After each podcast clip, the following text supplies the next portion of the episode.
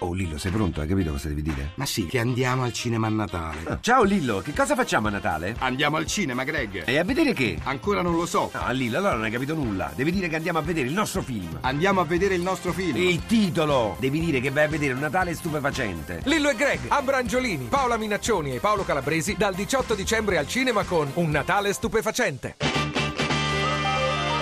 RAI GR1 Poison the water. Una delle più grandi discariche nascoste di sostanze tossiche e pericolose mai trovate in Italia e addirittura in Europa, la discarica di Bussi sul Tirino. 185.000 metri cubi di veleni interrati nei pressi del polo chimico, a meno di 20 metri dalla sponda del fiume Pescara. La prescrizione colpisce ancora in Italia sui disastri ambientali. C'è un disastro ambientale in Val Pescara ormai certificato, ma c'è impunità perché è scattata la prescrizione anche in questo caso, non se ne può più. Apprezzamento per il coraggio dei magistrati. Non possiamo nasconderci che c'era un'attesa della piazza completamente diversa. Poison the water.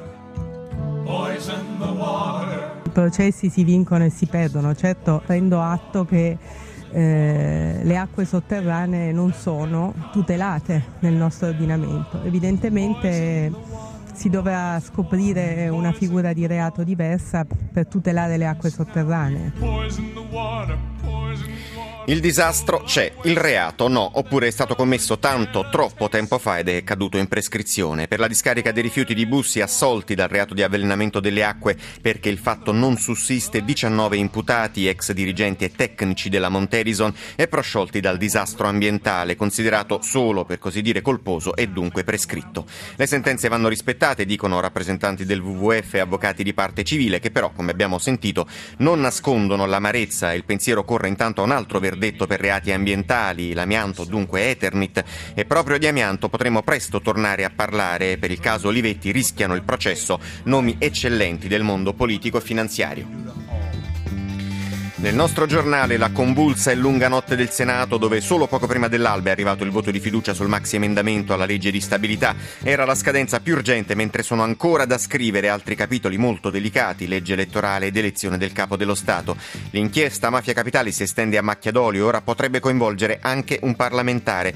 Il cyberattacco contro il film satirico sul regime nordcoreano è sempre più un caso diplomatico tra Pyongyang e Washington. Parleremo poi di cinema con la Cenerentola di Rossini secondo Carlo Verdone, e di sport con l'ultimo weekend di Serie A del 2014.